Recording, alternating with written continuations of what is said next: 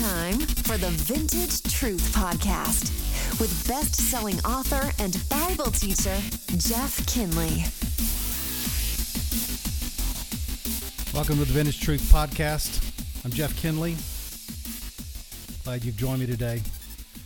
Excited. I want to really follow up from last uh, last episode here, where we're talking about what are we as Christians supposed to do in light of the turmoil that's been happening in our country, specifically with all, with all these protesters clashing and this horrible incident where this young lady was was murdered, uh, where she was hit by a car, and you know there's so many things that are happening in our country right now, and the follow up protests from that, the incidents and that type of thing, and it's I think Christians have to really kind of step up, you know, in a situation like this and, and do way more than just condemn stuff, you know? Because that's really the easiest thing to do is to pick up a rock and just say, hey, that's wrong and throw it at it. I mean, you know, it could be something very wrong and you, you should say that it's wrong, but still, it's got to be more than that. So we talked about last time how Jesus wanted his disciples to know that there was one message, one primary message. And that message is the gospel. Jesus Christ saves sinners. The good news. And so, how do we begin to do that in our day and time? Because here's the deal we are officially living in a post Christian America. All right? People are not going to church like they used to. In fact, recent data tells us that less than 50% of Americans attend any kind of church. What does that tell you? Well, it tells you that we're becoming less and less godly, less and less Christian in our country. And no matter who's in the White House, culture is still going south. I don't mean directionally, I mean spiritually and morally. We're, we're still declining from a spiritual standpoint. We're still decaying from a moral standpoint. So we're in a post Christian America. There are people growing up in America today who, who aren't growing up in church and knowing who Jesus is and that type of thing. I remember 20 years ago when I took my first trip to, uh, to England and we went into the classrooms of the schools there, junior high and high school, and took a group of, of students, of teenagers with me, and they got to ask us questions. And we were brought in as, you know, we have some real live Christians with us today, as if, you know, we're bringing in, we have a fireman and a police officer and a postman and a chef. Oh, and a Christian too. Like, like we were some kind of novelty. And the kids got to ask us any kind of questions, and the kinds of questions that these students, these teenagers were asking us revealed the fact that they indeed had no idea who Jesus Christ is. You know, some kid would say, Oh, is he the bloke that did the miracles? Is that him? We're like, Yeah, yeah, he, he did. The, could he fly? You know, that type of thing. They had no idea who Christ. So we had the privilege of being able to sit down with them and to explain just from the beginning who God was, who Jesus was, and talk about the the Garden of Eden and creation and just simple little things like that. Because that's where you begin with people who have no prior knowledge of the gospel. And we're in a culture that is becoming more and more like that. Now, your friends may not be like that, but you're not the norm. The norm is the fact that, that people are devoid of a God consciousness, look at our culture. Look at what's happening. Look at what people are doing. Their ideas are whacked. They're completely out of sync with God. And they're doing exactly what we talked about in the first episode about people being lovers of self, lovers of pleasure, pursuing their own means, pursuing their own desires to the point where you have an entire culture of people who are who have departed from just basic decency and morality. And we're seeing that chaos in, in our post Christian society. And so we have to ask ourselves so, what, what are we supposed to do about it? We talked about in the in last episode about how the gospel is our message, but you say, well, how do we get it out there? How do we do that? You know? Well, one way, as we talked about before, was is just engaging the culture. I mean, we should engage the culture, but but watch this. We have to be wise on how we engage our culture.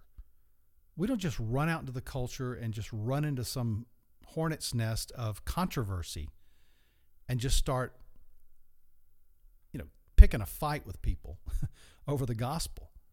I mean, as you probably know by now, the way our country is divided, I mean, everything from socially and racially and politically and morally, all those ways that we're divided, these are people with, with very, very strong, ingrained opinions about stuff, about life, about black people, or about white people, or about the church, or religion in general, or about politics or whatever. So you just walk in and just say, Hey, I'd like to tell you this, and I'm sure it'll change your mind.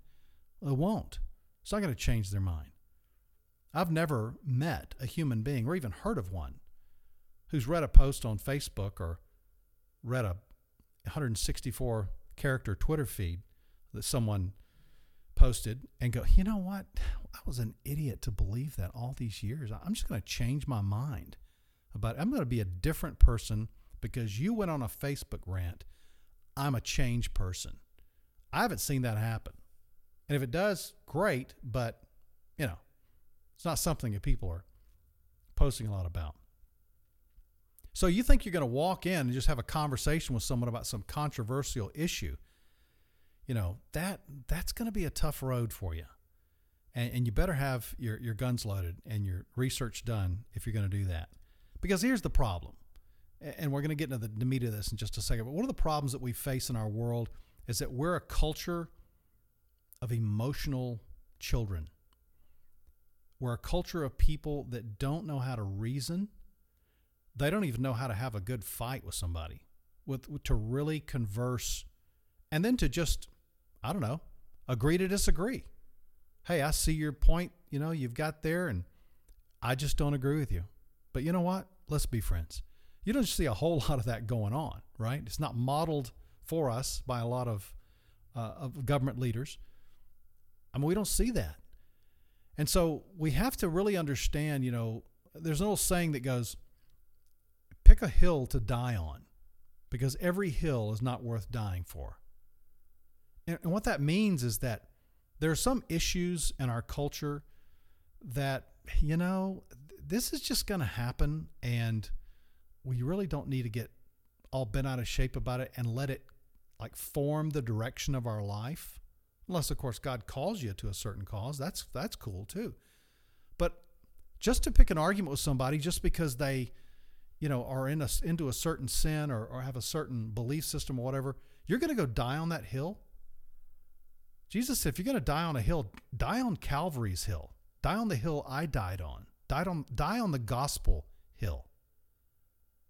That's what he wants you to do.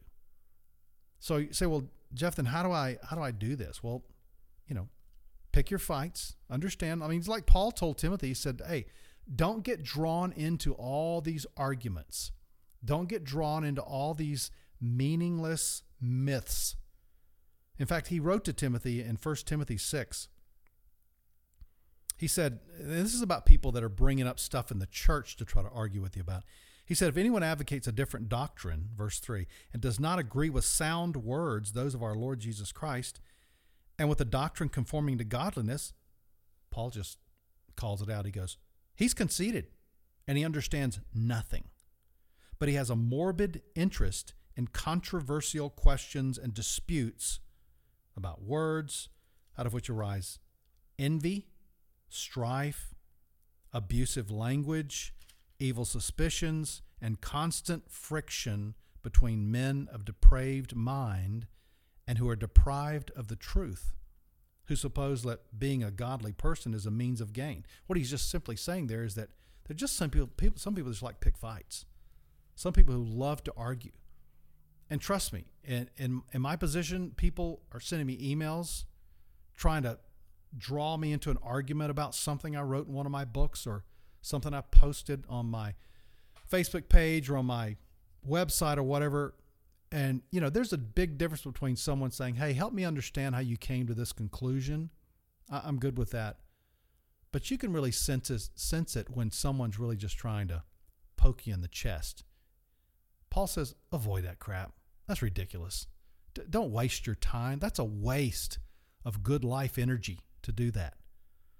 So say, how do we do that? Well, the two examples that I that I see in the Bible that have always been a great encouragement to me.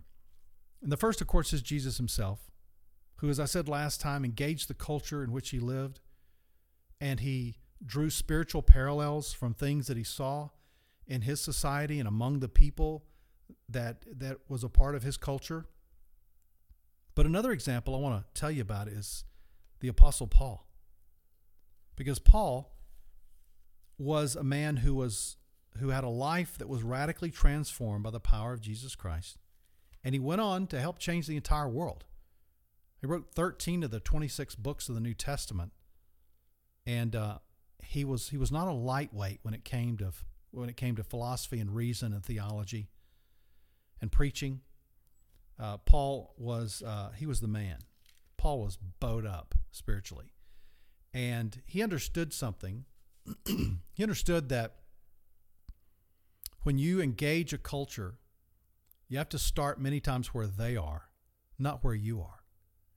You know, Paul would um, he would use words to describe things that were that were words that they would understand, as opposed words that he and his his Jewish friends or his Christian friends would automatically understand. You know what I'm saying? So he he kind of, you know, there's there's an old word called Christianese. You know, it's like don't speak Christianese to me, and Paul didn't speak Christianese to people who didn't understand it. He didn't speak the language of of the church or the language of Christians. He he spoke their language. And that's a part of what it means, I think, to help reach a culture. But in Acts chapter 17, Paul is at a place called Athens. And Athens was a city that was um, just filled with godless activity and false religions.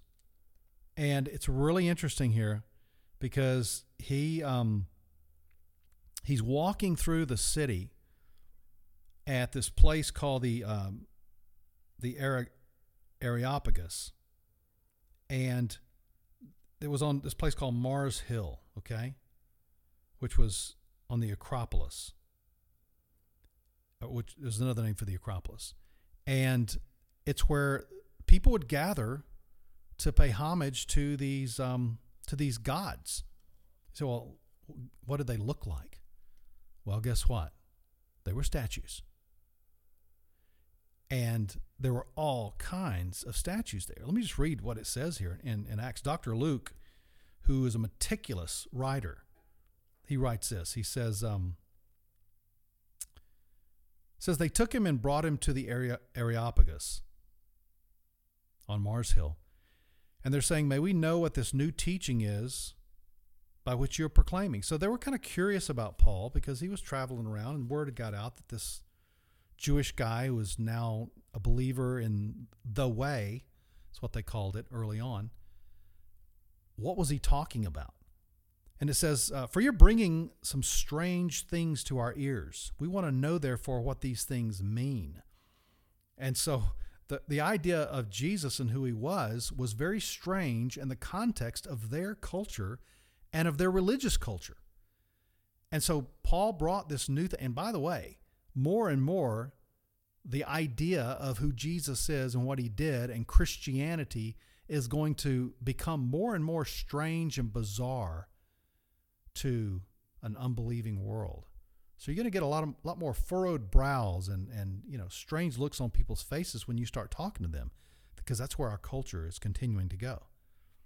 And then a parenthetical thought in verse 21, Luke says, "Now all the Athenians and the strangers visiting there used to spend their time in nothing other than telling or hearing something new."